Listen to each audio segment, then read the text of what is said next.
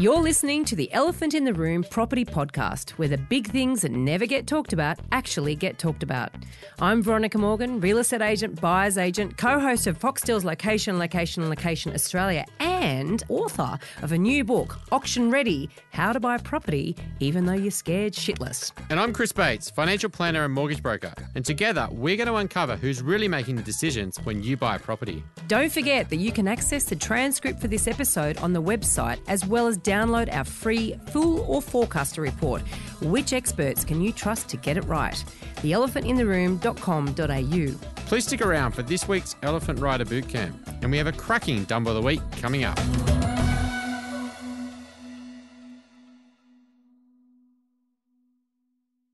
Before we get started, everything we talk about on this podcast is general in nature and should never be considered to be personal financial advice. If you're looking to get advice, please seek the help of a licensed financial advisor or buyer's agent. They will tailor and document their advice to your personal circumstances. Now let's get cracking. Today we're going to talk about PropTech. Ever heard of it? Well, if you haven't, it will only be a matter of time before you do. In recent years, there's been a proliferation of innovators working on all manner of technological solutions to problems plaguing both the real estate industry and its customers. Some platforms provide new ways to address existing problems, while others promise to redefine how entire property transactions are done. Some innovations originate from within the industry, and many more come from other disciplines. And from the outside, it looks as if there are a number with similar ideas racing to get to market first. Some will hit pay dirt, and many will fail. In this episode, we pick the brains of a passionate prop techie, Kylie Davis. Now, we've had Kylie on the podcast before. Her property journalism background, combined with her time at research powerhouse CoreLogic, gave her plenty of insights into why property makes people crazy. And you can find out why in episode 30. And since then, Kylie has immersed herself in the world of prop tech and become quite a leading figure in that area. In fact, she's one of the people behind Australia's Prop Tech Summit, which was launched last year. Now, she herself has become a prop tech entrepreneur having launched Home Prezzo, a content marketing solution for real estate agents. So, who better to give us a glimpse into this world and to help us find out what's coming our way? Thank you for joining us, Kylie. Thanks for having me. Hi, Kylie. Good to see you again. Great to see you, Chris. Thank you. Thank you. Um, so, you know, two passions of mine property, I love, and technology. I love kind of seeing what's happening, what's changing, and things like that. So, when you join those two words together, you get prop tech. So, it's not too, ex- it's not that difficult, but prop tech, what's got you excited? So look, there's lots of the prop tech's a really broad church, and um, and it goes all the way from residential and the elements of residential. So um, in, so uh, how we sell real estate, how we buy real estate, how we manage real estate once you know lease it, all that sort of stuff. But then it also goes all the way through building and construction Yeah. and the facilities management sort of stuff, and then it goes all the way, kind of nudges uh, all the way back round almost towards smart cities. And so when we actually follow the whole prop tech kind of journey, you see all of this innovation going on to make it easier for us to buy, sell, rent, live in, build, transact, share information. Maintain. Um, you know, the whole lifestyle thing is really, it- it's really a- around changing our lifestyle dramatically. I mean, that's really interesting, just even that point, because a lot of people think the property market's just real estate agents, right? But Oh, no. when you start to open it up like that, you know, it shows how many industries are kind of leveraged off or, you know, is actually in the property industry. Yeah, and you think about too the whole kind of disruption, and you know, look, there's lots of agony around this. Oh, we, you know, disruption changes everything, but there's only one. Well, there's a few things that are um, pretty crappy about the real estate experience. You know, buying a home and selling a home is a really painful experience still as a as a buyer and seller. Renting is pretty awful if you're a tenant. It's also uh, less so, but you know, hard as an investor to work out what to do. But the only thing worse than buying or selling a property or renting a property is actually building one or renovating one.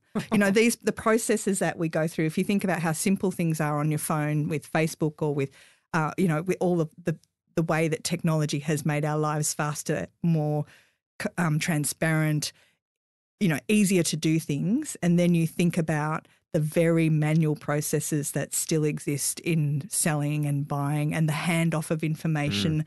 manually. And then you, th- I don't, I mean, you guys have obviously renovated properties as well, but you mm. think about I'm what it's like it. to, oh, it is its own kind of hell. So the only thing worse than buying or selling or renting is actually building or renovating a property. Because mm. when you think about how really manual, you know, the hand, you know, the, the handoff of paperwork hmm. from one person to the next, the handoff of money from one person to the next, the project management of ringing people and hoping they turn up and then they don't turn up and then ringing them again and chasing them and you know, just the whole thing is really, you know, not well. I used to say 1984 called, but I think when it comes hmm. to building, it's actually 1864 called, and like the hmm. crofters still, you know, are trying to do it the same way that they always did. We building and renovating a property, any kind of building, really still is a very handcrafted experience. And Yeah. so, what technology is coming out there to help that process? in construction. Yes. So we're seeing a lot of stuff um, coming out around prefab and manufacturing things on site and then assembling more. We're seeing a lot more process around um, how things get assembled. So um, I saw a great piece of tech recently. You know, we- you don't even think about this, especially as a residential person, but when you build a really tall tower, if you're delivering building materials to for things that need to be, go on to level 16, Yep. often you know one of the big problems they have one of the big inefficiencies is that is that trucks sort of line up around the street to drop off mm. concrete or mm. you know metal or like I don't know whatever the things are that they build. And there's a bloke in a in the basement of that building with a whiteboard trying to coordinate the, the trucks coming in. And so look there's technology coming through that's actually you know improving all of those processes. So from prefab making it faster to build making it easier to project manage, easier to know and, and more accurately know what materials are required exactly when, so they, they turn up at exactly the right time. And, um, you know, um, a diary, a pen, a mobile phone, and sitting on the dashboard of the ute, maybe not being, you know, the way that we the way that we organise that. project manager. Yeah, oh, yeah, that's it. Now, in the residential space, like let's um, you know, got a house and I'm thinking about, you know, doing something to it. Is there any technology that you know of that can allow me to visualize that or project manage that better myself? Uh, there is some stuff coming out. I think what's really interesting from a property investor space is there's some very cool tech coming out that is letting you see before you even decided if you want to buy the property what the property's potential is. So, um, one of the best, uh, one of the most interesting things um, I see out there at the moment is a is a company called Archistar, and Archistar is able to is, is able to look at all of the um, you know you, you type in the address or you look at the any address around the country, and it tells you if the property on that on that block of land is actually built to its maximum potential. Yep. So, uh, so especially for commercial or for you know big residential developments, it can tell you if there's potential to get more value out of it, and then it's able to um, give you an understanding of well, what could you build on it in in sort of minutes. So you just you know this is what it would look like, and this is what the plans would look like if it was a three if it was full of three bedroom units or two bedroom units or one bedroom units or mixed residential you know commercial stuff. And um and it can help you understand what it would cost to build it, and therefore what you would be able to sell it for. This is all AI, right? Yeah, so yeah, all AI driven, but it's built it's built off the big data sets of not just property value data sets and land location and pla- but planning and zoning and you know and design, you know design approvals and stuff like that. Yeah, you 'cause don't own that land, right? So you no, you're just to- looking at it going, oh yeah, I don't know if I'll be it or not. Yeah, Yeah, I mean that's, you but that gives the that. opportunity for the person who, you know, is, works in the development space is they could, you know, throw a few algorithms on top of each other and say, look, we want to build something around 50 mil, we want a profit margin of X, exactly. you know, go find me some pieces of land. Yep. And then that would say, well, then you can go buy options on it and get DAs and things like that. So allowing people to, that search probably for a developer is such a big, intensive part of mm. their current process. And, and they throw a lot of money at researching it Yeah. all too. Yeah. So it's really it's really speeding up and, and improving that research process.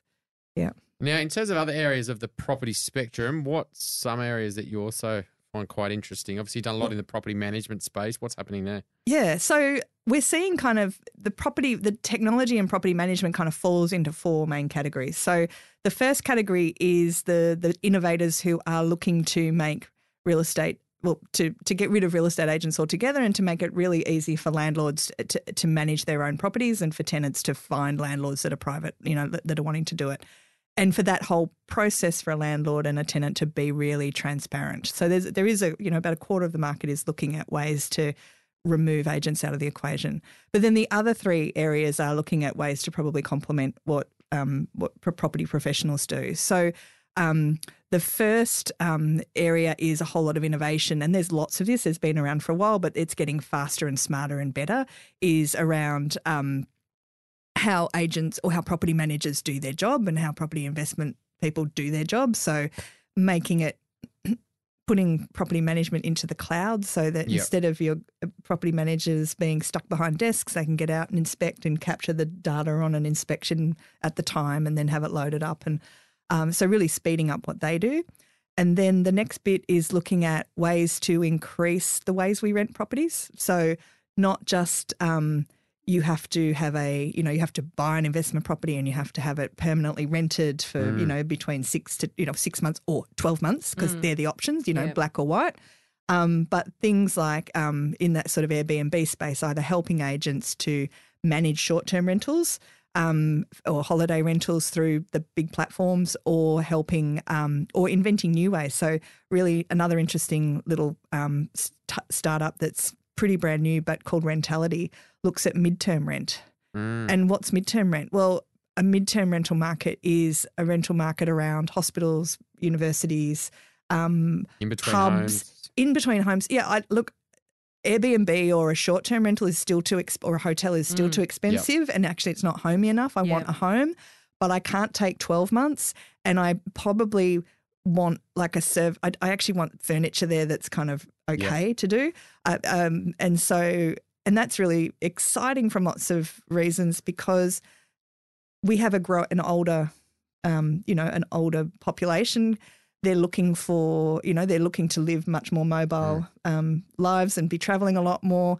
If I want to go to Europe for three months, but I don't want to, I don't want the hassle of worrying about Airbnb people in and Yeah. out, in and out of my property. I just want to rent it to one person for that whole time. It starts to open up that as opportunities to put different kinds of properties into the rental market in different ways. Wow. Yeah. yeah I mean that's really interesting because um, you know, there is legislation trying to go through right now about Airbnb. Yeah. Um, and they're not sure exactly what's going to happen, but they're saying 180 days is the maximum you can Airbnb your place. yep. But it, if you've got 180 days left, 185, 186, um, you know, then you're going to look at midterm rentals, right? Yep. And so but, you're al- going but also, if you have a three month lease, then that doesn't count into your 180 days. more than I think it's more than 21 days. So you can actually have Yeah. a lease for, Yeah. for three months. Yeah, and, Yeah. and and look, I you know, if you're going to be away or stuff like that, you probably want a property manager to look after that. You want Yeah. the protection of the rental kind of structure around you and the property management structure around you.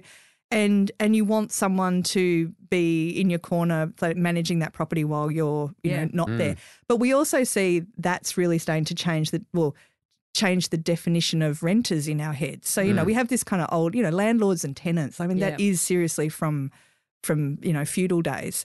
Um, but if you think of investors and renters, we're seeing that renters are making up a, are, are becoming much different in our heads to what the stereotypes like. We're not just talking about boys in their twenties, you know, doing falafel in mm. their hand, kind of you know shared accommodation stuff.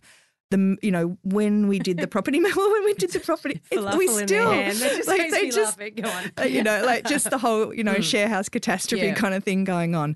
We see that, you know, I think about 40% of renters are um, in couples and families and they are earning over 120,000. Most of them are saving to buy, you know, a significant proportion of those people are saving to buy a property. They may, you know, a, a proportion of them will own a property somewhere else. They're renting in the place they want to live and they own a property somewhere else. So they're also, la- um, they're also rent, uh, investors as well as Rent-vesting. renters, rent vesting.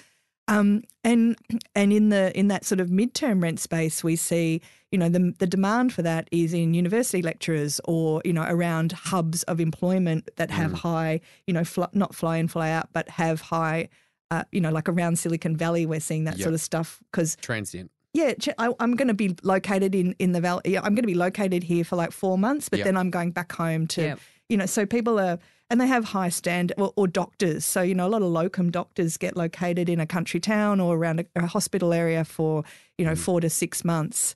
Um, Even management consulting, right? Like, yeah, you know, we've yes, got a project exactly. and, yep. you know, f- you know, 50 staff are coming from KPMG or Deloitte. And then Yeah, they're- you there's a- know, they're- where do they stay? Yeah, you know? there's a lot of high worth individuals that are now looking for new and better options. And the old school way of turning up for a 15 minute inspection at some random time of the day to queue up in a queue of you know people that's not going to fly. Uh, so so we're seeing that, and then the last kind of quarter of the of the uh, innovation is happening happening around that tenants aren't who we think they are anymore, and in fact, a whole lot of products and services making it better and easier and um, more transparent for renters to let people know who they are, what their expectations are, mm. and to find the kind of stuff that they're looking for to rent. So, you know, there is a FIFO thing where uh, if you're renting, it doesn't necessarily mean that you want to buy a fridge and move it every mm. six mm. months or four months or or buy your furniture and put it somewhere. Sometimes you're just living in a place because that's where you've got to be for a while. Yeah. So,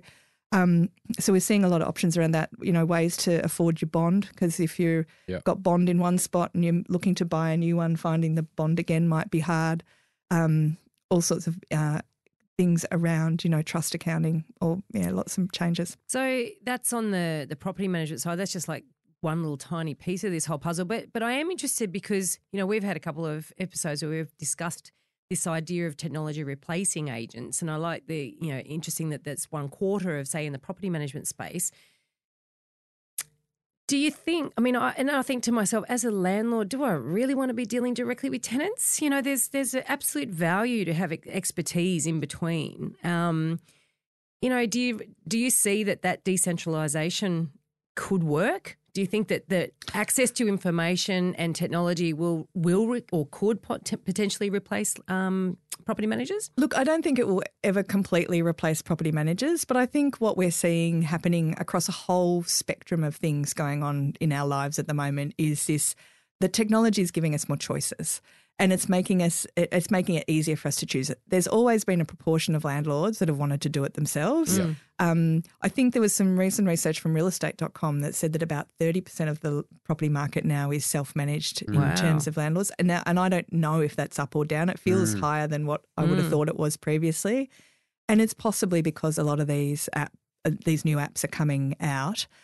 But um, there's two parts of the equation. It's a little bit like it's there's always been a proportion of the selling market that's wanted to sell it themselves too and not deal with an agent. And um, you know, we can have the conversation about well, why is that? That's not because the technology exists. That's probably because the service levels they Yep. received the last time they used a property manager and agent were so poor Yep. that they figure that it's probably easier for them to do it themselves. until they get a bad tenant.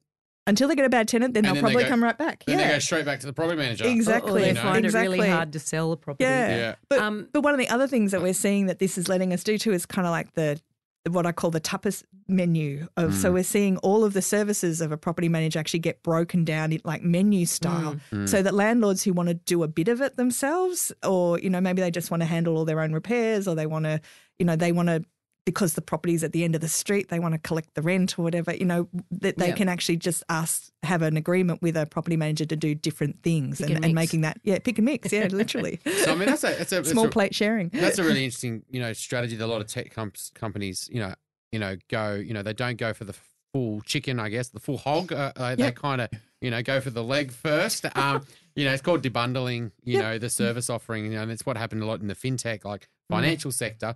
You know, you want to replace the banking sector. You don't go straight for the home loan. You create a easy bank account, and then Yep. you add on a credit card, and then once you've got their trust, and then you go for the home loan and things like Yep. that. And so it's it's a bit of a stage process, and I think that's what what's happening in the property industry is, you know, let's just try to focus on one part, and then if we if that's successful, then we'll expand. Yep. My view in the property market though is that just like the banking system, you've got two massive powerhouses that are technology companies already. How are we going to dislodge the kind of the domains and the real estate company, realestate.com to you to, you know, are we actually going to see any really other great property fintech out there, or are these guys just going to kind of snap them up? I don't think they'll snap everybody up. I think because I don't think it's in, you know, so the big companies have a vision for what they want to deliver to and, and how they want to get closer to their market, how they want to offer more services and charge more money for, for their services. Um, that's pretty standard business practice that I guess they're following. So they're going to be interested in the innovators that are doing stuff in the space that they feel is adjacent to where they are. What I think, like, if we want to, there's a couple of things. If we want to take it on, we need to get our brains around what an amazing service looks like for our clients in our businesses and in our industry. And we need to be working towards that rather than worrying about the technology because what we see is happening in tech at the moment is that technology is actually a leadership issue. And and one of the biggest problems and issues and you know chewy challenges that we're kind of dealing with as a society right now is look, the tech can let us do absolutely anything and it will amplify everything we do. So if we're really rubbish at something, it will mm. amplify how many people know that we're rubbish. If we're really great at something, Yeah. it will hopefully amplify how good we are at stuff. And so our agony in in real estate is not should stop being about how do I get Mary and accounts to adopt to this new cloud software. It should actually be galvanizing our people towards what does an amazing selling experience look like? What does an amazing renting experience look like with us? How could how can we make this as frictionless and painless and joyous as possible because we're putting people into homes. Yeah. Mm. We're how freeing up people's capital to buy their next home and have their next adventure. How can we make it about people and about home and about that wonderful sense of, Mm. you know, of, you know, because it's it's marriage, baby's house or home, like in one of those. It mm. doesn't matter what order you do it in, but they're the three kind of big, and then there's death and divorce. But but the three, but the problem with home is that it's often on that negative side of the of the scope, not the mm. positive side, when it should, and we all want it to be this amazingly positive experience. So if as an industry, as as individual principals running real estate agencies, as property management teams, as property investors, if we have a really clear idea on what we want to, how we want to deliver our services, and then we work to adopt the technology that will allow us to do that as easily as possible, Yeah. and we get behind the businesses that are helping us to do that as quickly as possible, then we'll be able to compete with the the deep pockets of the of the bigger companies that are sort of looking to munch up as much of the and that's a that two different mindsets. So you can have the fearful mindset, oh my god, disruption. How's it going to ruin my, my yeah. my How can I avoid it? yeah, rather as opposed to well, this is the service. This is what I this is my vision for what I want to provide to my clients, my customers, and how is this technology going to facilitate that and help that? Which sort of brings us back to this sort of thing about you know there's there's innovators trying to provide solutions for consumers in in many ways bypassing you know the incumbents in the industry, and then there's innovations helping the industry you know become better. How much of this is coming from within the industry um, for people knowing and understanding the pain points versus coming from outside the industry where people are saying, oh, you know, we've discovered this technology or invented this technology or I can see how we can apply this technology. So I guess, you know, is, it- is it sort of polarized like that or how does it work? It's it's a little bit more nuanced. There's it's, there's a couple of things to kind of note. So there's been big suppliers to the real estate industry for a long time, like CoreLogic and you know Domain and Pricefinder and like lots of big company and and um, Rockend. Like there's been lots of businesses out there for the last 20, 30, you know 25 years or so that have been doing sort of technology in the real estate space. And what's happened over the last kind of five ten years is that a whole bunch of you know smart people who used to work for them. I'm smiling, but who used to You're work one for them, them, of course. but who used to work for those businesses, and and at the same time that cloud computing has just accelerated and big mm. data has accelerated, and all these sorts of things have just accelerated. A whole bunch of people have come out of those businesses and gone. We know this industry. We love this industry. We think. We can see what could be done, and so they've started their own little businesses to or innovations to to, mm. to look at how they could help. Yeah. So we've seen the suppliers to the real estate industry kind of have this explosion of new age kind of, you know, bright young think well, bright young things, I'm going to say young, but you know, people in the space looking to to help. At the same time, globally, we've seen the investment in prop tech. So you were talking about fintech before, Chris. So prop tech is behind like fintech came first and prop mm. tech is mm. behind it. But at the same age, like prop at when prop sorry, when prop tech, now that prop tech it was the same age as fintech, we're expanding and accelerating five times faster than hmm. fintech was. Really? Yeah. So you know when uh, so so back in um, I think the numbers are back in 2012 there was about 212 million invested globally in prop tech from venture capital firms. Hmm. This year it's predicted to be 20 billion. Hmm. So that's like a 9,000 percent increase in funding. So Is a so of two that things. wasted? Oh well, Do I don't what I know. It's hard to say. Probably look. Look, most venture caps work on a theory that um, ninety percent of their things won't fly. They'll come. They'll, they'll get out of probably t- another ten percent, Mm. but they have a spread of risk to make sure that the ten percent pays off big time to cover the the other losses. They're not in the business of losing money, Mm. but But it's a really interesting stat that a lot of people would probably miss that. Nine. So that means if you hear someone and they've raised money from venture capital, Yeah. um, and they and the ones they give money to, that's they've looked at hundred to give it to that ten, right? Mm. Um, and so then once you've got that money, the venture capital funds like you're gonna guys be so successful. Mm. We're funding you. They know they've got a ninety percent chance of failing, um, and they're they're it's like they're one of ten bets for them. And so you know a lot of people you know think that you know even if you raise money, it means you're going to be successful. A lot of people know that's actually not It's actually a, good it's sign. Well, there's really lots good- of different ways, like lots of different rounds that you have to go through to Yeah. raise money too. Yeah. Like it's not like oh we raise money, good, we're golden, let's done. You know, Yeah. it's a bit of a like a, there's seed funding and and then there's you know Mm. Series A and Series B and Series however many series you need, and then you get to IPO. So it's it's its own slippery slope in lots of ways. But I think too, as Australians, we have a really interesting or, or a different mentality around it to the to the US. The US are very positive and enthusiastic and, and gung ho in their in how they do it. They have a really solid. Whereas Australians, we're a lot more conservative, a lot more skeptical, a lot more dismissive of it, and I think that's to our detriment. Like I don't think we need to quite go down Mm. get so you know over over the top as some of the Americans do, but.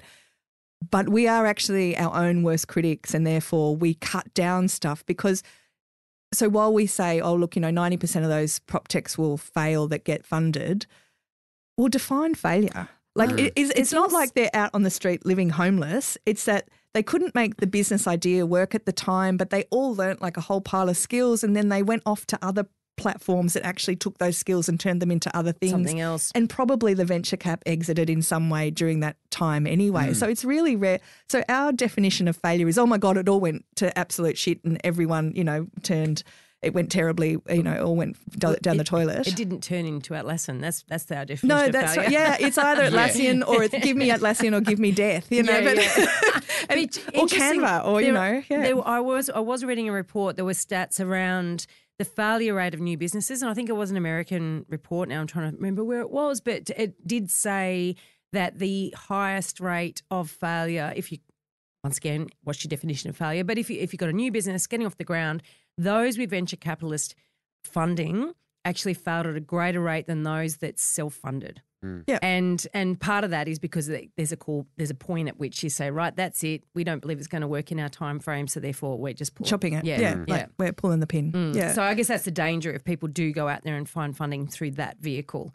Um, Yeah, I mean, I think it's just with technology, it takes a lot longer for even if you've got something that's innovative, you've got to have like the early adopters that'll Mm. use it, and that's going to take a few years till you get all this test case, and then you pivot, and then you get a you know better market fit, and then you know market awareness, and you know a lot of people think this new technology is out, and then tomorrow it's going to take over the Yeah, world, kind of like an Uber No. moment, and very few technologies actually get that. but Uber's not even making any money. So it's like at the end of the day, what makes what makes it stick? Is it the technology itself, or is it the marketing, or is it the solution, or is it the fact that it hits the pain point? But even then, they could hit a pain point without communicating that effectively.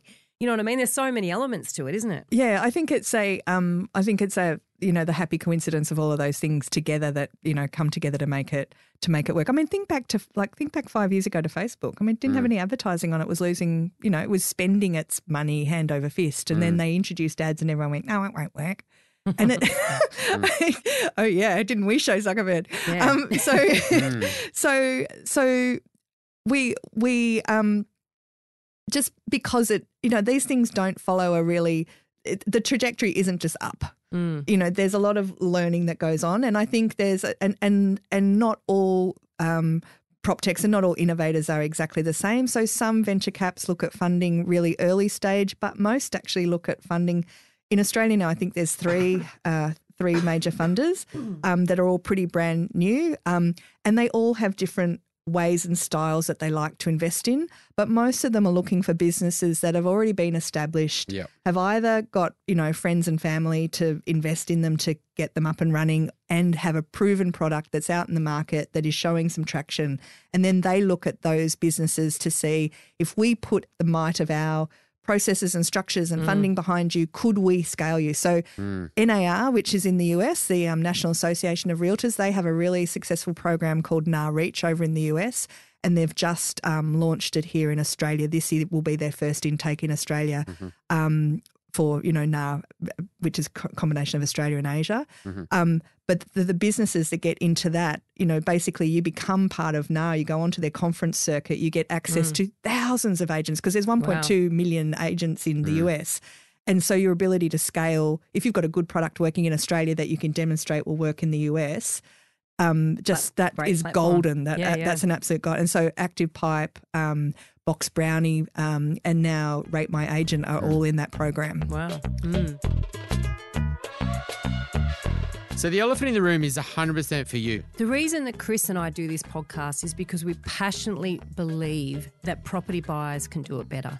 We really want to help all of you understand all the risks, but also the ways in which you can avoid your elephant making the decisions. But what we would love for you to do is just to share this episode and share other episodes with people around you that are going through the property process. Give us a review on iTunes. A five star, please, would be very appreciated because this is about making sure that we all benefit from the wonderful information that our guests have been sharing with us.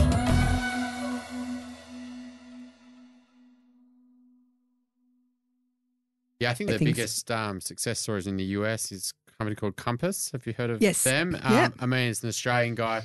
We thought the Aussie market was too small, basically, so I might as well just do it in the US. And you know, they're basically taking over the real estate market. I think they've got like What do they do?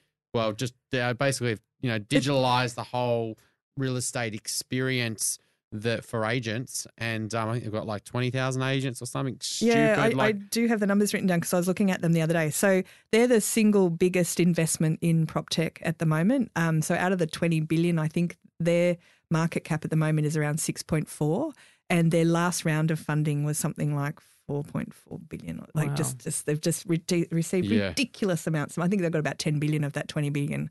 Um, over the last couple of years, so they're they're funded by SoftBank, which um, you know, which you may know from uh, funders such as Uber and um, WeWork. WeWork, yeah. like they've really, uh, and what's the other one? DoorDash or something, which is I, I've heard of. I think they do um, food to your door or something um, in the US. So so they have a really big successful. Um, and and the way that that's changing real estate and the way that that's changing our industry is that SoftBank are funding it.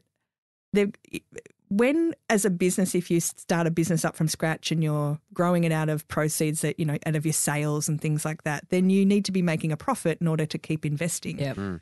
Compass don't need to be making a profit in order to be spending money on investing in what they're doing. So they are building this, or they have built this astonishing platform that, again, their mission is to make real estate. Um, I was reading their mission statement, but something along the lines of we want it to be a beautiful experience for everyone who's looking for, a, like, trying to find home. Mm. And um, and it's got nothing to do. They say nothing about the technology in that, but but they employ just as many uh, programmers and data engineers and um, and tech people as they do real estate agents. You know, Yeah. so what we're seeing in in uh, now they're not a franchise; they're just they're, com- they're they own. You know, they have a structure where their agents work for them, but.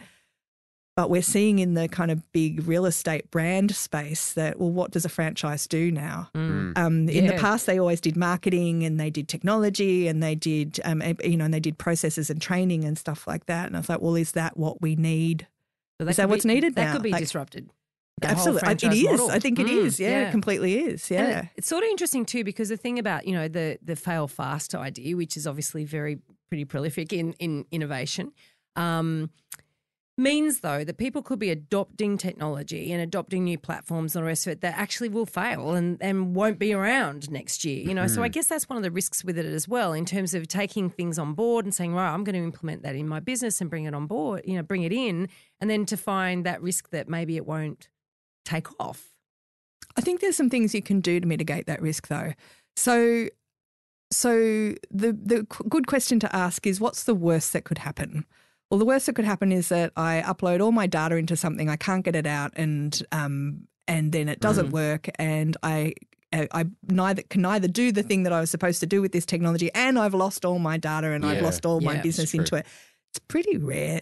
I can't think of a single tech company that would do that to you. At the end of the day, if the whole thing failed, you get all your data back. Yeah. Mm. So, um, and so while it would be annoying, um, deeply lost- annoying, and all that lost time, lost and energy, lost all of and- training yeah, and all yeah, yeah. But here's the thing too: is like we tend to think about it. Um, we tend to think about it like so. We have a lot of these little things that we can innovate, like a lot of these new programs that are coming in that we can innovate with. There's not a lot of sunk cost in terms of time and training because Mm. when you go into the platform, you should be able to use it straight away. Yeah. This is the new kind of tech that we're used to. Right, yeah. We come at it, especially at our age, um, you know, thinking because we've had 20 years of technology behind Mm. us already that oh, I'm going to have to learn a new. always pro-. I'm going to have to learn a new program. Yeah. I don't want to do that. It's going to be so hard. It won't work. It'll, you know, it'll stall on me or it'll do this, you know, it'll Mm. be hard. And we tend to kind of catastrophize that Yeah. in our heads. But but here's the thing too, like you you we need as an industry to get better at small experiments and to understand the technology terms of, you know, minimal viable product and proof of concept. So maybe you have, um, and so look at ways that we can conduct experiments in our business as to what works before we go the whole hog. Yeah. So I heard um, heard a really good example from a, a real estate agent over in Balmain who specialised in property management, and she really liked some technology that had been presented to her, but she had concerns around I it. I think I know who that is. I Yeah. think we've interviewed yeah, her, Lisa yeah. Inge. I'm no. Lisa Inge, Yeah, that's go. right. Yeah, from uh, yeah, she's she's From on the Let's REI New South Wales committee for Mm. um, prop- and so she she worked out. She decided that she would introduce this tech with um, some of her um, with her existing landlords because she could have a good conversation with them. to Say, look, I, I want to get my I, we want to get your new tenants signed digitally.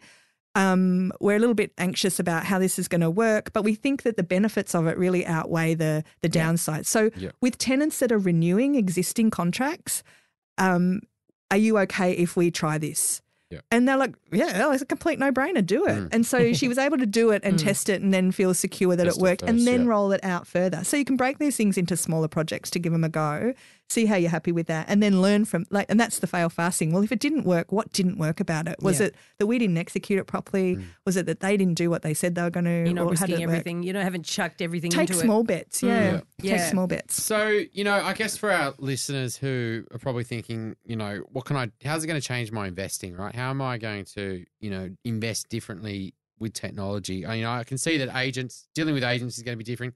The actual buying process is going to be different. How you manage a process, dealing with brokers is going to be different. You know, there's going to be great technology there coming out. But if we want to, like, new investment options, what sort of, you know, fintech or, you know, prop tech is coming out that, you know, allow us to invest in different ways that we hadn't had before? So I think it's going to let us. So as investors, it's going to help us research stuff a lot more quickly. Yep. Understand stuff a lot more clearly. Like Mm. so. So oh right, I, I get it now. Like not feel like it's extraordinary amounts of homework that we have to do. So it's not going to be as painful. Um, it's which is going to make us feel more secure in what we're going to be doing. And it's then going to make us, uh, and the whole process is going to be a lot more transparent. So I think it's, i think it's going to take a lot of the fear, anxiety, and look. There's always going to be an element of that, and that's where you want a human to guide you through all that process. But you'll have access to all the information that you need at the time that you want it, and you'll be able to find it, and um, and and and the whole process will be feel easier. But I think too, what we're seeing in the prop tech space that is changing property investment is is some stuff around um, how we invest. So at the moment, how do you invest in property? Well, you either buy property and then you rent it out, or you buy shares in a in a REIT or something, Mm. and and and and they're kind of your options. I can't Oh, you think can of Yeah. buy brick. You yeah, but, brick. but, but yeah, so you or but but we're, and so we're seeing share. things like that. So we're seeing the this um these new ways thinking about well how could I invest? So you know BrickX is doing you know where you buy bricks in in different properties. We're seeing some stuff in the super space come out where you know there are super funds that are just going out and buying Yeah. residential properties and you can buy shares in the well you can buy memberships in the Mm. super. Um, we're seeing we're seeing a lot of rethinking too around as we get older ways that we can use the investment in our current property and let and basically instead of you know reverse mortgages ew but um and no one wants to do that but we're seeing some innovative thinking around well letting people buy a share of your property and then sort of saying well Yep. when i die That's a good you point. get to exit and and at this agreed rate Right. or a agreed proportion of it. So, so, but that then gives you, you know, quarter of a mil, half a mil to live off for the next 20 So years or whatever. So, Creating a bit of liquidity in your property. in your property, yeah. Um, and then you sell it, and when, when you're dead, your kids sell it, and instead of them getting 100% of it, they get maybe 85% or 80%. Yeah, some interesting space. And so on the um on the on the buying and selling side of things, I've seen some interesting things around this idea of um the pain point being lack of trust. So agents don't necessarily trust buyers, buyers don't necessarily trust agents. So you've got this whole uh, they don't necessarily trust owners either, and owner doesn't Yeah, necessarily lies, trust the agents. buyers agent. are liars. Yeah. Yeah, everyone, everyone, no one's trusting each other, and so everyone, everyone's sort of got their guard up. You know, the owner typically wants more than it's really worth. The agent's got to try to flatter them into into listing with them. The agent's then got to go and talk to the buyers at slightly less than what it's worth, so they get the interest, and and then hopefully drag, drag those two competing interests together to get a sale. I mean, that's a very simplified um, uh, overview of what happens. So I, I've been watching with interest some of these apps come up. You know, some of these new uh, new solutions, shall we say, that supposedly say, right, well, an owner is going to get a valuation, and as long as they agree to sell within certain percentage of that valuation, then they'll put onto market. Then that'll be trusted by buyers, and buyers will just automatically say, yes, sure, Mr. Owner, I'm going to pay you what it's worth. And then there's this miraculous, wonderful agent-free transaction is going to take place.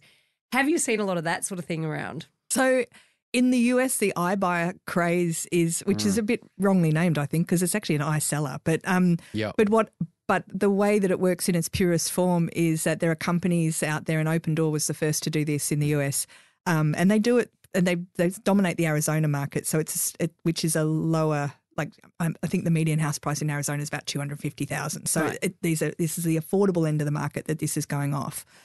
But in that space, um, open door turn up. Um, you you've got a house worth two hundred fifty thousand, and you don't want to deal with an agent, and basically they say, well, we'll give you two hundred fifty. Well, if it was worth two fifty, we'll say we'll pay you two thirty five, no agent, and we'll give you the cash tomorrow. Right. So they literally turn the cash around in about you know forty eight hours. So Mm. you've got the like so you pack it up in a U-Haul and you shut the door for the last time and that's it you're gone. Um, and and and that's kind of attractive but that's attractive in the US for lots of reasons. Um, remembering that in the US commission 6% Yeah. Mm. so 3% to the seller 3% to the buyer usually.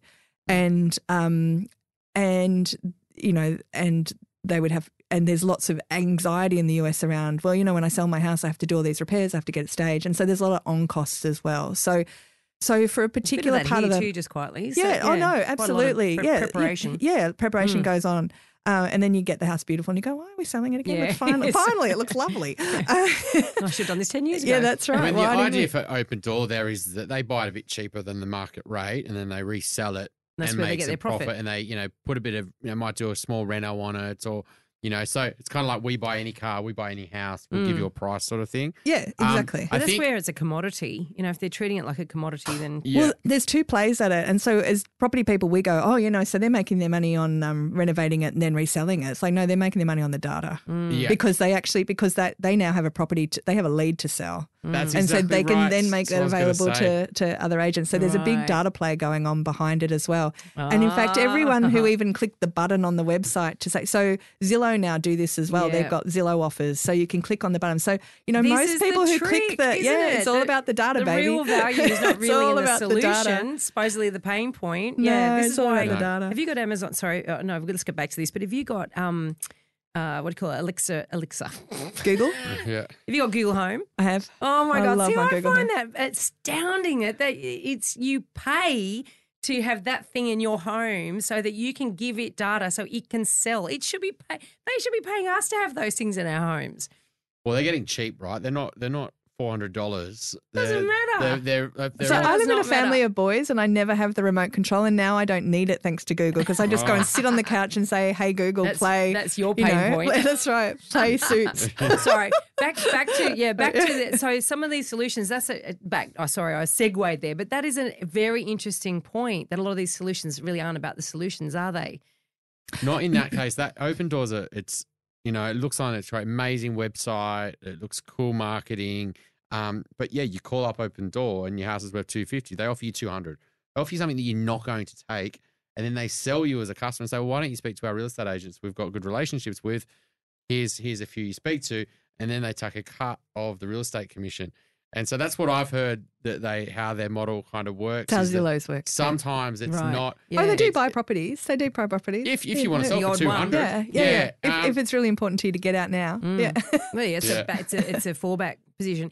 But I'm thinking more about the ones that sort of promise to say, look, you know, this vendor has been vetted. They've got a, the price is right. You know, if you make an offer via the app, then then there's trust. You know what I mean? I, there's, there's a few of those around. And I always think to myself, it takes away the human behavioural component, which is every owner wants more, well, other than those ones that are prepared to sell to Zillow mm. or open door for mm. 200,000 when it's really worth 250.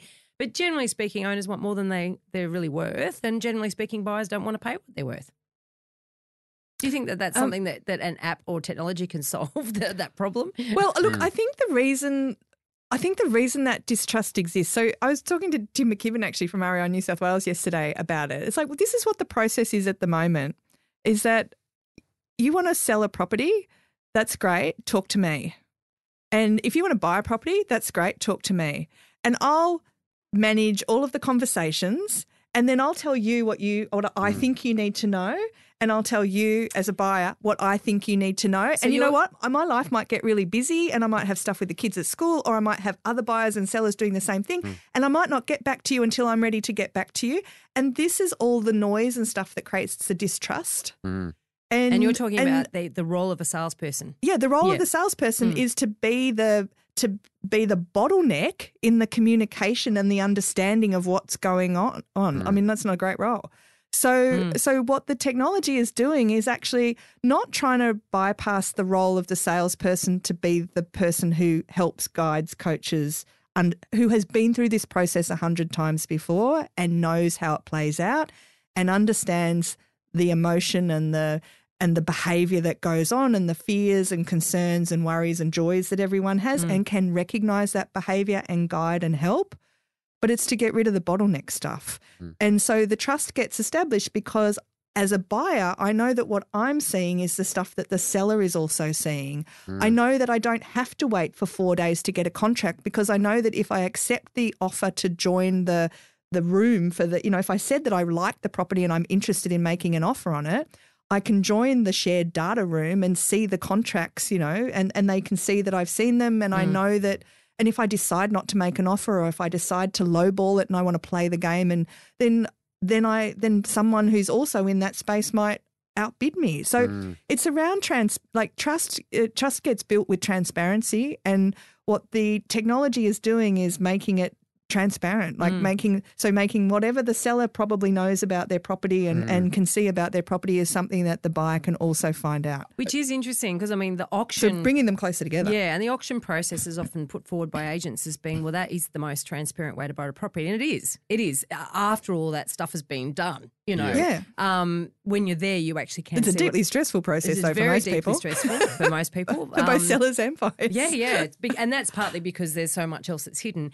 Um, but it, it is quite interesting about that putting all the data in one spot so that people can dip into it and get it and access it equally. And that is true because the reality is that um, you know, like you still got to you still got all these gates, you know. Yeah. And like you said, that the agent will sort of modify what they say to one party and and and modify it again for another because the reality is that they don't really know how everyone's going to react to what they say. So there is that element of got to, oh, you know, we've got, got to sort of couch this in a way that people can digest it. So it's very complicated. It's a really complicated thing. But it's always complicated because when we're trying to hide things, it's because we're a little bit worried about what the outcome of that might be. So, Mm-hmm. you know, say Chris has got a house that's worth that he wants 250 for, or maybe it's a unit somewhere in the country. It's in Arizona. That's it. Yeah. um, but if you've got a property that's, um, you know, like, like we'll say it's two fifty, and and you want two fifty for it, but you know that the bathrooms are a bit overdue and that the toilet leaks a bit, and so. You know, open for inspections. You can just make sure it's pristine and it looks it's as clean as it can be, and and you can make sure it's nice. But you really hope that when the auction comes, no one notices that the toilet's leaking. Yeah. Well, why has Chris done that? It's, well, maybe it's because he doesn't have time, or he, Well, he- because he or he's can. worried because he well he can, but why? Because he, it's he buyer can't be beware, you got to remember. it's, well, it's buyer beware, but why is it? Why hasn't Chris fixed the toilet? Because Don't need to. It doesn't. No, no. But but why didn't you fix it while you were there? It's like I haven't had the time. I can't be bothered. it's hard to get a plumber in because I'll have to. It s- I will have to be home for four days while I wait for three Mm. people to stand me up and not turn up to fix Yep. my toilet. It's all of this stress that comes around it. So yeah, as the Mm. Unless technology the, unless becomes the person more. going to the um, open home is going to use the toilet, then no one's going to check it, right? No, that's right. That's right. You can get away building with it. inspector should But if it was, check. but if it was really easy for you to capture a, um, to work out how much it's going to take to fix Yeah. the toilet, or to get the toilet fixed because you could book a plumber on an app that actually guaranteed that he would turn up, and and it wouldn't be you would you would just fix it, or you could be transparent about it, and the buyer coming in would go, you know what, that's going to take sixteen dollars to fix. Mm. Uh, you know, it's just a missing valve or whatever I think it's so true. it's more but but we don't know what people come to like so so what our fear is around making this transparent is that we assume that everyone will then behave exactly the same way That's mm. exactly. and that's not don't. right they don't because that's the- everyone's got their own agenda and their own context and their part own of the problem filters with transparency. That, and, and look, I'm all for transparency. It's one of the values of my business. But mm. But that's because I also represent buyers and I only represent one buyer per property. So. Yep. Um, you know, I, that's a very different um, sort of equation. But the thing is, and and the, it is true. I've been a sales agent. I know damn well that when I tell you one thing and I tell you, Chris, the exact same thing, you will react in one way and you will react in a different way. And what you want as an agent is to corral, corral everybody to pretty much act in the same way, you know, because you all want them making offers at the same time. Effectively, that's fundamentally what you want to do. So it's a really, it's it, you know, it's lovely, and and I'm all for transparency. I think everyone knows it's probably one of my personal values. Well, it is, but um, however, if other people don't value it, it doesn't necessarily transact in a way that the agent gets the best outcome for their owner. You get my drift? You I, get, I do, yeah. but I see other things coming through the pipe that are dealing with that as well. So there's a whole raft of new tech companies in Australia coming out right now that are looking at, well, how do you actually make that buying, selling process really transparent for both parties? And how do you help the agents manage those conversations in it? So Rezo, um, in out of Adelaide, um, not working in New South Wales yet, but um, hopefully very soon at WA, South Australia, and um, I think Tassie. Um, but basic, and and then there's also um, Openn, and then there's another one uh, that Dave uh, is doing, which I think is called Buyer something, Buyer app. Uh, anyway, but but they capture all of the information about the sale in one spot, and and then depending on which app you're using, but but buyers get invited to both see all the data and to make offers Mm. um, and and their offers can be you know and and so they can see the value of the property they can see and they get asked to offer what it's worth to them and they get asked to put the conditions in that they would want to. And so some often the best the highest price isn't what's hmm. accepted. It'll be a good price with but with terms around it that that are that are good. But it lets you be really transparent to about what your terms are and to put your best foot forward and some of them let you see what other people have offered. Some of them don't. Depends what, uh, which one it is. But um, but with Rezo, it sort of gives you a lot more.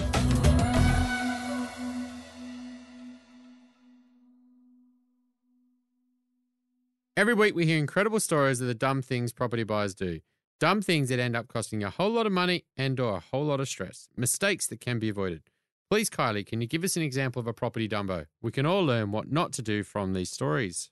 I do, and and this is kind of in the fail fast kind of category. So um, this is a Dumbo from a, friend of mine. Um, so I had a friend when I was uh, when I was at News and I was looking after the real estate sections across News, and uh, the girl that I sat next to, she had done the um, Gold Coast White Sock Brigade and had bought three properties. Oh, yeah. So so and White again Shoe Brigade. the White Shoe Brigade, yeah. Well, Not- with not white socks. socks. Well, I, mean, I, don't know, I think there might be socks in there as well.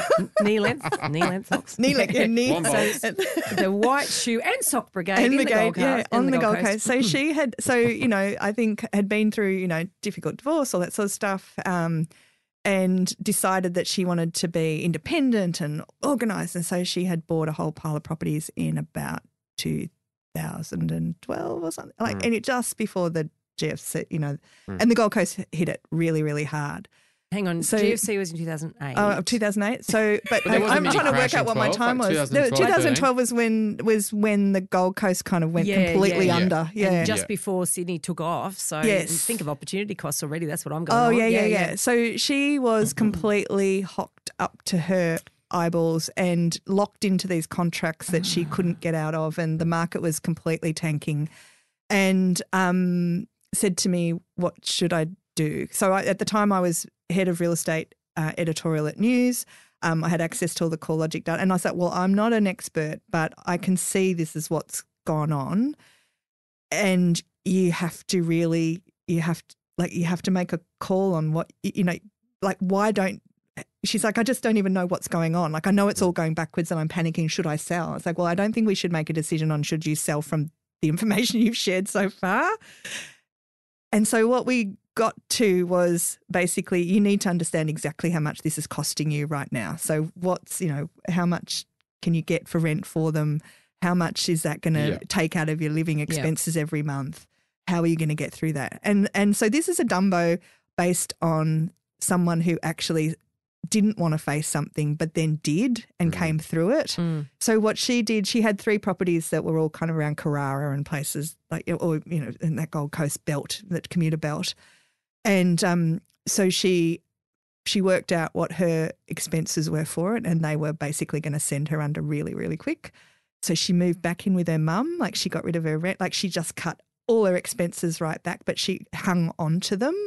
And I think, um, and from the last time I spoke to her, which was a long a while ago now, but she sold one of them a couple of years ago. So she hung on to like because she was like, I just want to sell them. I just want this pain to go away. It's like if you if this pain goes away right now, you know how much you're going to lose, and that's going to really take you out. Like Yeah. because she just she was so locked She in. was So trapped. she was Mm. completely trapped, but she got out of the rental agreement thing that she had. She, she was able to get out of that. She got them rented, um, but took a loss on what they were getting rented for. And um, and it's just the importance, I think, of even when you don't want to, be real. Like like you have to you have to pull your big girl pants up and you have to look like look at the scary thing right in the face and go, okay, let's make a decision based on what I actually know is going to happen if I do this or if I don't do this, and then how can I just paddle through it. So she Mm. she went through all that for like so she lived with her mum for like the next two years just to get through it, and then and then came through it, and then sort of got rid of them once the market got back up to the What a stressful experience. what a stressful right? experience. And what a So horrible yeah, experience. What a life changing experience too. yeah, Um, you know, and what a financial cost, relationship cost, health cost. You know, there's so many other elements here that get forgotten about with property. You know, like Yeah. yeah. spruikers will be out there and selling stuff. Now you're destroying lives. Like Mm. if you are actually mis-selling stuff and you're just selling it to people, and these are big. You're not selling t-shirts. You're selling big financial Mm. investments that can, you know, completely ruin someone Yeah. um, who don't know what they're doing and they're signing up to things. Um, And she and- bought three. But I think she's she all bought in the three. same but area. I think I think like I think this is a. I hope this is a good tale too because like so when we were talking about like when we were. Uh, like a lot of the conversations we had, she's like, I feel so stupid. How could I fall for like she felt like Mm. she'd been scammed and she was really locked in. And I remember saying to her, look, you have to f- like it's happened and you have to kind of forgive yourself for letting like you need to stop beating yourself up that Yeah. it happened. Yeah. Like you were vulnerable and this kind of happened that's right. and and feeling sorry for yourself is completely normal, but it's actually not going to fix anything. So we Mm. need to get like we need to sort. You need to you, you do need to pull your big girl pants up and work out what we're going to do. Yep. What you're going to do about it. Stop feeling sorry for yourself because that's not help. It's not helping Not in any way now. problem. Yeah. Yeah, I and mean, when let's I- just put and put that energy into the action that's going to fix it Mm. rather than Yeah, I mean, when I get a client, you kind of would talk through what they've done, and we hear, you know, hear these stories every week. And, um, you know, I just say to them straight up when this, when this, when something's not right, or they've got a property that's not good, or there's they've made a bad mistake, I just say to them straight up. Well, My approach to giving advice is quite blunt, just to talk about the facts, explain the situation. There's no judgment and what passed or what you could have done, Mm. or Coulda, hindsight. Hindsight's easy for us all. The reality is Absolutely. we are where we are today Mm. what we care about is what we're going in the future and what we can do.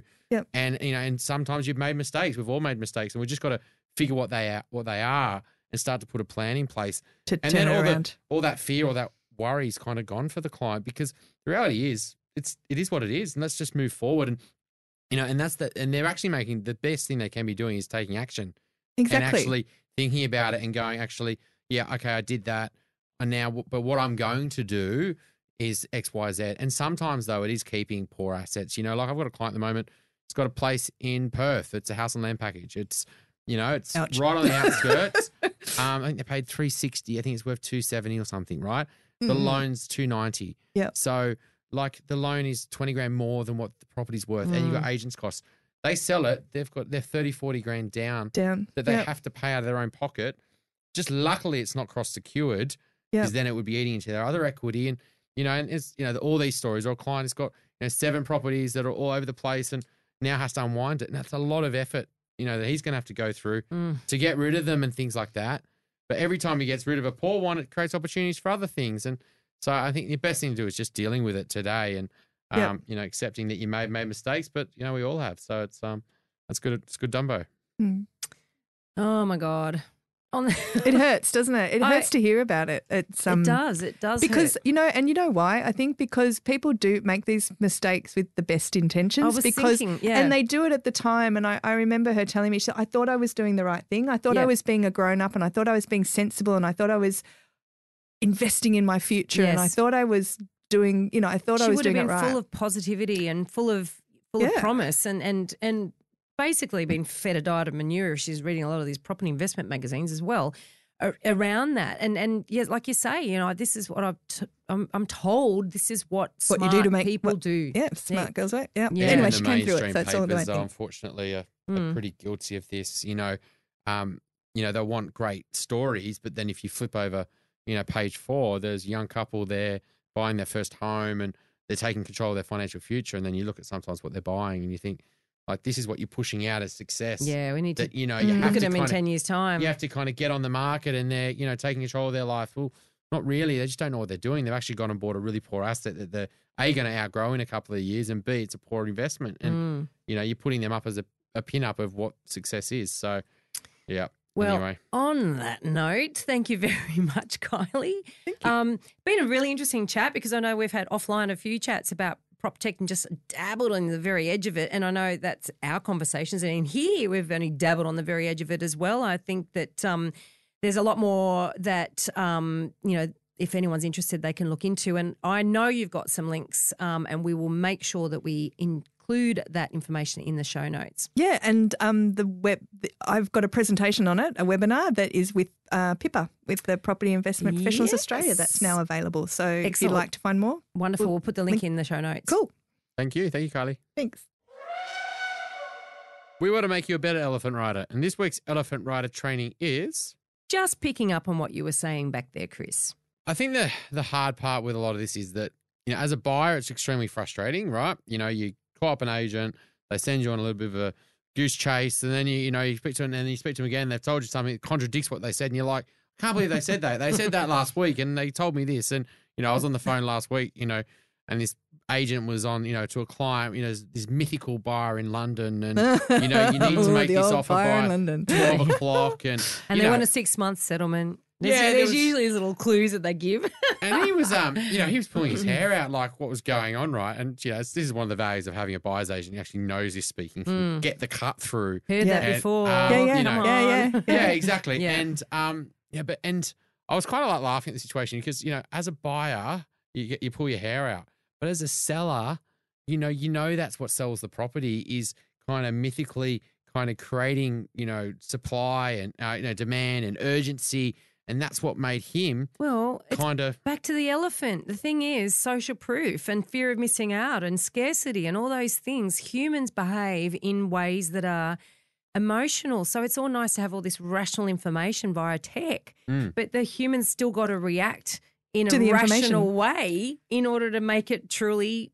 But they work. don't. I don't think they will. I don't think the tech will. We, I mean, we I, don't. We I- don't react. no, we don't. And I don't think the tech's going to change No. that. I think at it's going to help us feel that we're not getting ripped off because I mean that Yep. the, the worst thing about you know the worst thing about that buyer journey that you ex, that you explained just before is that the whole well, I've put an offer in and I've got no Now idea what? if you now what. Like when when are you going to call me back? Are Mm. you going to call me back? Like was I completely off the mark? Like where did I you know how Oh, where there's did I another fit? buyer now. is There's another there? buyer now. So Ah, what am. I like? What's the competition look like? What do we need to do to make this serious? You know, Well, the funny thing in this situation is that the agent was purposely ignoring his calls.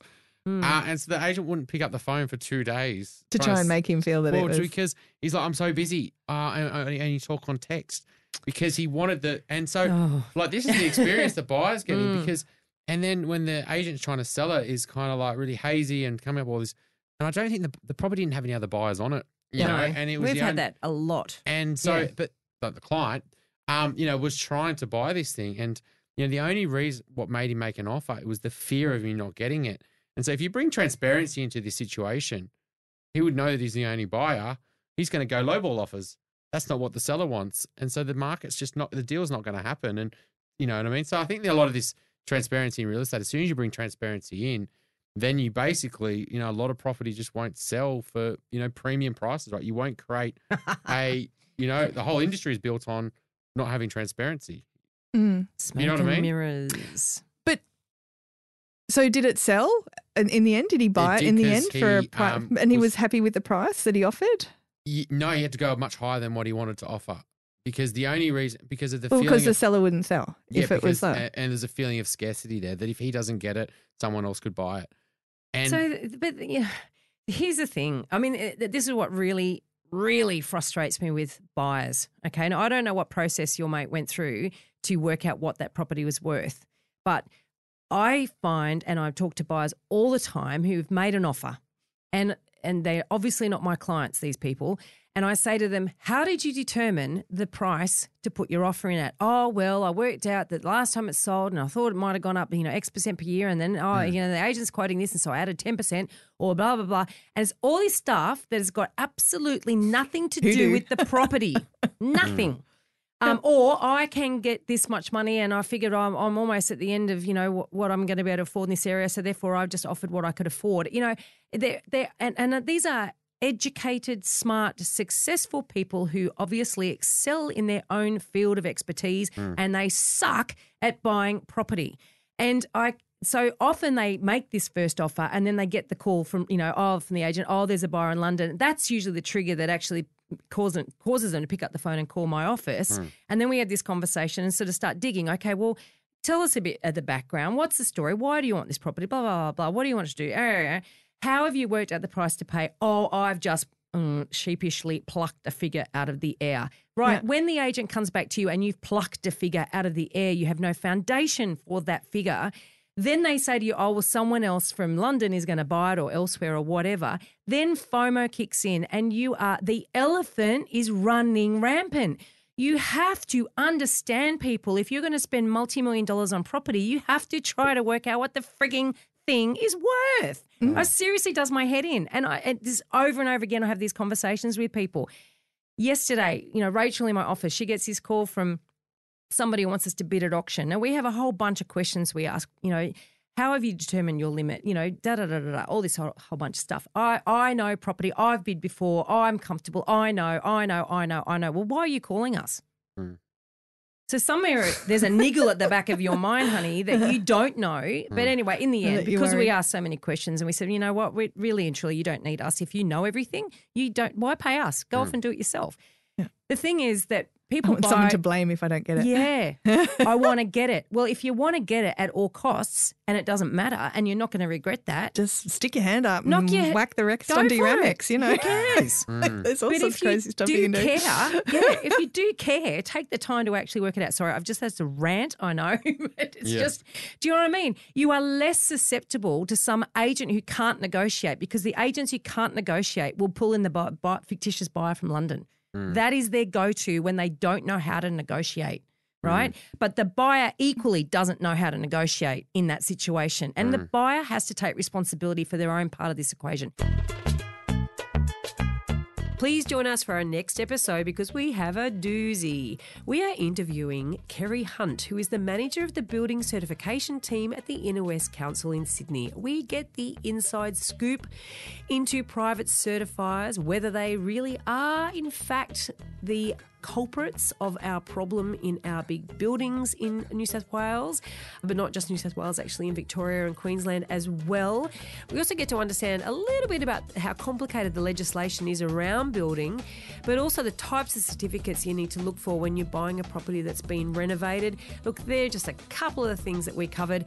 I absolutely encourage you to join us for this episode. Don't forget we're on all the social channels. We're on Facebook, we're on LinkedIn, we're on Twitter. Or you can connect with us on the elephantintheroom.com.au. The links are all there for you. Please connect and send us a message. We'd love to hear from you. The Elephant in the Room property podcast is recorded at the Sydney Sound Brewery.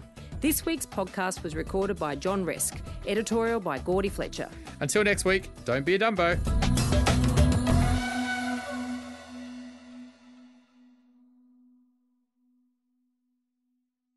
Now remember, everything we talked about on this podcast is general in nature and should never be considered to be personal financial advice.